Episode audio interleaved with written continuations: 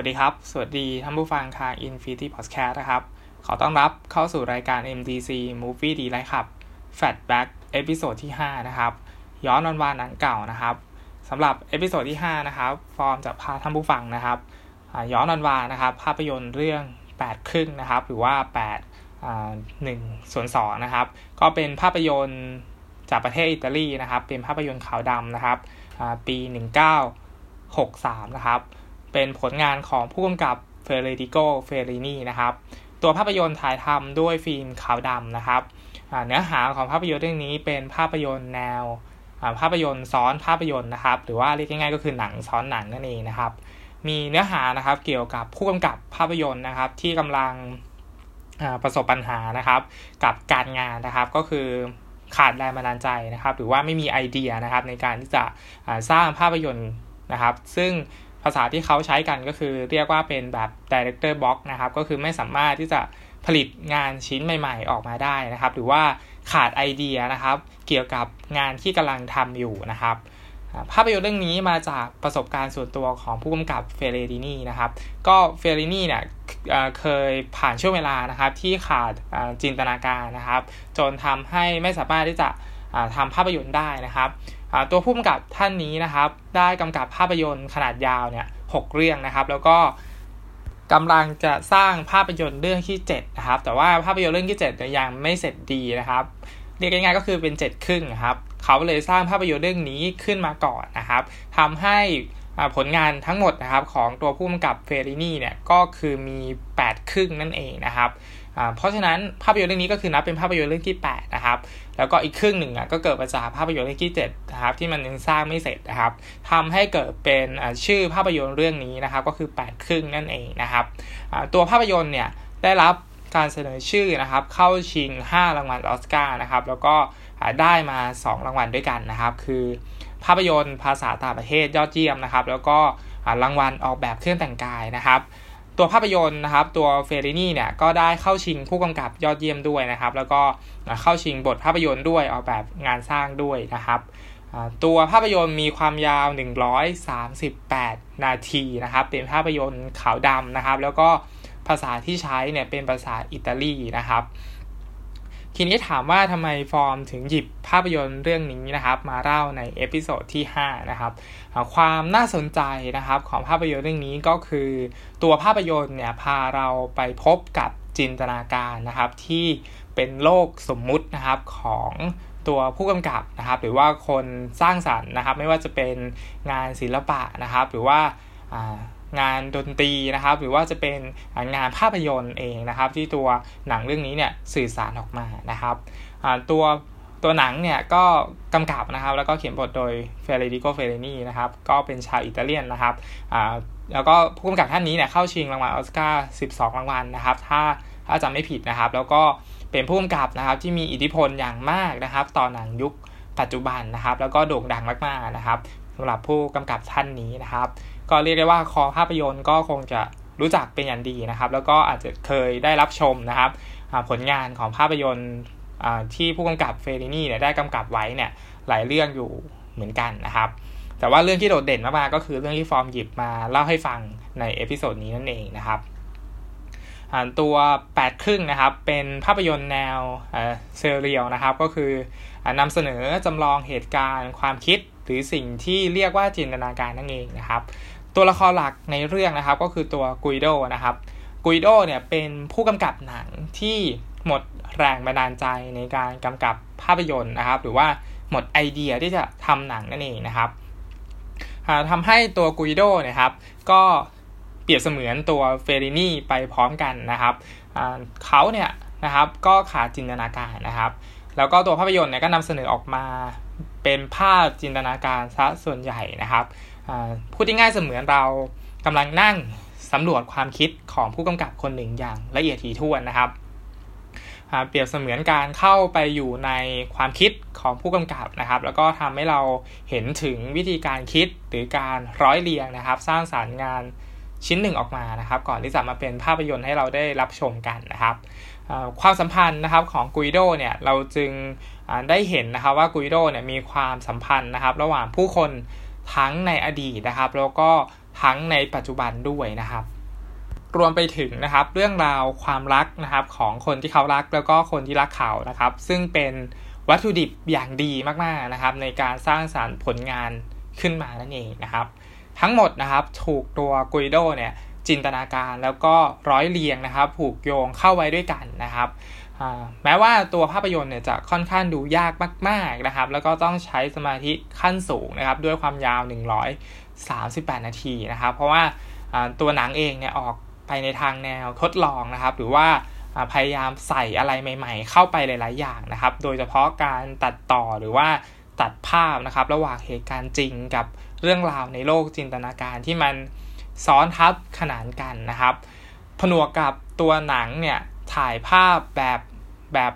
ค่อนข้างที่จะเซอร์เรียลนะครับ แล้วก็ทำทำให้เรารับชมไม่ได้ว่าเฮ้ยจริง ๆ แล้วอันนี้มันเป็นโลกจริง หรือว่าโลกที่กุยโดมันจินตนาการขึ้นมานะครับ ตัวภาพยนตร์เนี่ยก็ต้องเปิดใจนิดหนึ่งนะครับในการในการรับชมครั้งแรกนะครับ ก็คือพูดง่ายๆสารภาพว่าตอนที่ดูครั้งแรกก็ก็ก็ดูไม่รู้เรื่องนะครับว่าตัวภาพยนตร์มันต้องการที่จะสื่อสารอะไรนะครับ แต่ว่าถ้า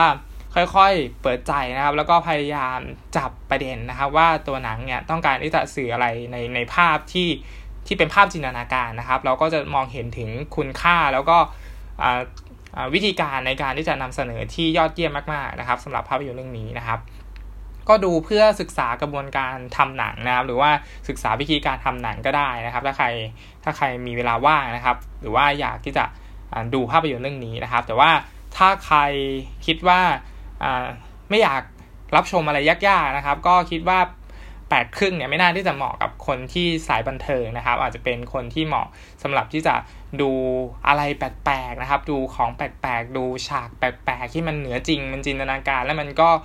ส่วนตัวฟอร์รู้สึกชอบมากๆนะครับ มันมีหลาย ๆ ฉากนะครับที่เป็นฉากที่จินตนาการได้เวอร์วังมากๆนะครับ แล้วก็รู้สึกทึ่งไปกับมันนะครับ ความงุนงงนะครับ หรือว่าความไม่เข้าใจอย่างที่บอกไปว่ามันดูไม่ค่อยรู้เรื่องนะครับ แต่ว่าแต่ว่าเราก็ยังสนุกไปกับมันนะครับในในในในครั้งแรกที่ที่ได้รับชมนะครับ ก็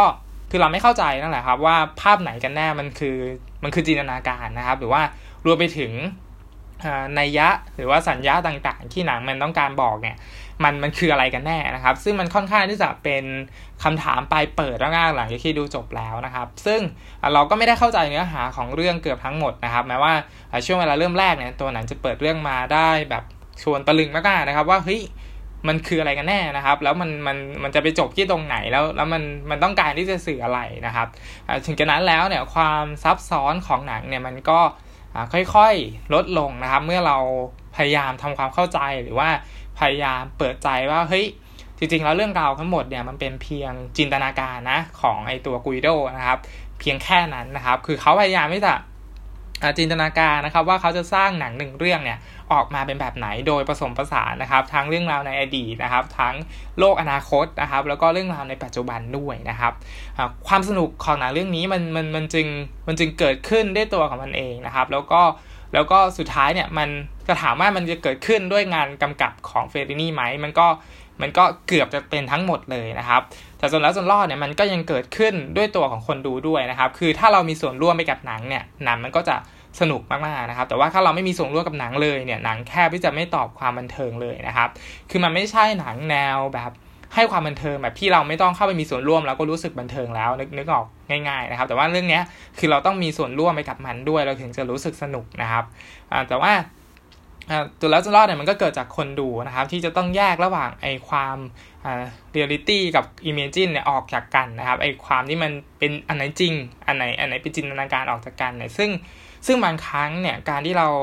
คิดว่าเฮ้ยอันนี้มันเป็นเรื่องจริง อันนี้มันเป็นจินตนาการไอ้ตรงเนี้ยมันค่อนข้างที่จะสนุกในช่วงเวลาที่ดูภาพยนตร์เรื่องนี้นะครับ แล้วก็มันก็มีบางครั้งที่ที่บางฉากเนี่ยมันมันมันหลุดกรอบไปไกลมากๆแล้วเราก็รู้ว่าเฮ้ยนี่มันจินตนาการมันไม่ใช่เรื่องจริงแน่ๆเหมือนกันนะครับ เพราะว่าแต่ว่ามันก็มีบางอันที่มันซ้อทับกันจนจนแยกออกจากกันได้ยากมากๆนะครับ ว่าว่าฉากนี้มันคือจินตนาการหรือว่าฉากนี้มันคือเรื่องจริงนะครับทีนี้ความตลกร้ายของมันก็คือว่าข้อสังเกตนะครับ ของภาพยนตร์เรื่องนี้ว่าอันไหนมันคือ เรื่องจริงนะครับ หรือว่าไหนมันคือจินตนาการนะครับ ก็คืออจังหวะในการโคสอัพนะครับ ไปที่ตัวกุยโดก็คือตัวละครหลักนะครับ กับตัดสลับเป็นภาพนะครับ ตรงนั้นเนี่ยจะเป็นจินตนาการของกุยโดนะครับ แล้วก็ทุกทุกครั้งในที่ที่ทำแบบเนี้ยเราจะเราจะค่อยๆค่อยๆรู้ว่าเฮ้ยมันจะเป็นจินตนาการนะมันไม่ใช่เรื่องจริงนะครับฉะนั้นแล้วเนี่ยถ้าเราไม่สามารถที่จะแยกเรื่องราวความจริงกับ กับความคิดออกจากกันได้เนี่ยเราก็จะไม่สามารถดูภาพยนตร์เรื่องนี้ได้รู้เรื่องแน่นอนนะครับ ซึ่งซึ่งส่วนตัวฟอร์มก็ไม่ได้รู้เรื่องร้อยเปอร์เซ็นต์นะครับว่าเฮ้ยมันมันมันคืออะไรมันต้องการที่จะสื่อสารอะไรมันค่อนข้างเป็นนามธรรมนะครับ เป็นจินตนาการนิดหนึ่งนะครับแต่กันนั้นเนี่ยก็ก็ยังรู้สึกว่าเฮ้ยไอไอความความรู้ไอความรู้เรื่องทั้งหมดที่มันไม่เต็มร้อยเปอร์เซ็นในทีเดียวเนี่ยมันก็เป็นเสน่ห์ของภาพยนตร์เรื่องนี้ แล้วมันก็ทำให้เราพอที่จะ ดูมันได้เพลินๆนะครับ แม้ว่าแม้ว่าเราจะไม่รู้เรื่องมันทั้งหมดก็ตามนะครับส่วนสำคัญอีกส่วนหนึ่งที่ที่รู้สึกชอบนะครับก็คือดนตรีประกอบนะครับ ที่ถ้าถ้าใครได้มีโอกาสรับชมเนี่ยก็จะ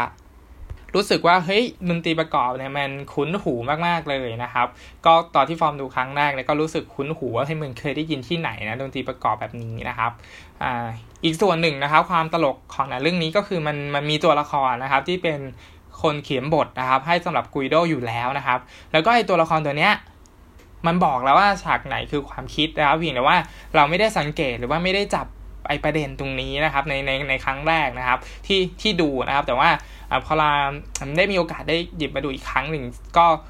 ก็พยายามเปิดใจครับดูอีกครั้งหนึ่งคือรอบแรกไม่รู้เรื่องไม่ค่อยรู้เรื่องเท่าไหร่นะครับก็เลยก็เลยตัดสินใจแบบดูอีกสักรอบหนึ่งนะครับฟอร์มเป็นพวกแบบซาดิสนะครับคือแบบดูอะไรไม่รู้เรื่องแล้วอยากที่จะเข้าใจมันอะไรประมาณนี้นะครับ ก็ไอมันจะมีตัวละครที่เป็นคนเขียนบทอยู่แล้วนะครับ ไอคนเนี้ยมันก็บอกเราอยู่แล้วว่าฉากไหนมันคือความคิดนะครับ ซึ่ง เราแทบไม่จะไม่ต้องพยายามคิดตามเลยก็ได้นะครับ แล้วเราก็จะรู้เลยว่าฉากนี้มันมันคือเรื่องจริงนะฉากนี้มันคือจินตนาการนะครับ เพราะว่ามันมีคนถอดความคิดให้เราอยู่แล้วในเรื่องนะครับ แต่ว่าด้วยความซับซ้อนหรือว่าการการตัดภาพของมันเลย ของภาพยนตร์เรื่องนี้ของของตัวผู้กำกับเฟรนี่เนี่ยมันเลยทำให้เรารู้สึกมึนหัวในการดูว่าเฮ้ยมันมีตัวละครตัวนี้ด้วยเหรอวะจนไม่ได้สนใจไอ้คนถอดความคิดหรือว่านักเขียนบทคนนี้เลยนะครับ แม้ว่า มันก็จะชวนตลกร้ายนิดหนึ่งนะครับ ซึ่งเป็นวิธีการที่ทำหนังแนวทดลองอะไรประมาณนี้นะครับก็ถือว่าเป็นการทดสอบทั้งคนดูในเวลาเดียวกันด้วยนะครับท้ายสุดนะครับ ใครที่มีโอกาสได้รับชมนะครับ ภาพยนตร์เรื่องนี้ก็คงจะต้องอาศัยนะครับสมาธินะครับ แล้วก็ความพยายามค่อนข้างสูงพอสมควรนะครับ ก็ฟอกก็ใช้ความพยายามค่อนข้างเยอะเหมือนกันนะครับอาจจะมีอารมณ์หงุดหงิดบ้าง หรือว่าใส่หัวบ้างเป็น ระยะระยะนะครับเพราะว่าความยาวของมันคือ 138 นาทีนะครับแล้วก็เป็นหนังขาวดำด้วยนะครับ แต่ว่าถ้าใครพิจารณาหรือวิเคราะห์รูปแบบที่หนังนำเสนอเนี่ยเราก็เชื่อว่าคงไม่ยากเกินนะครับ ที่จะทำความเข้าใจภาพยนตร์เรื่องนี้นะครับ แล้วก็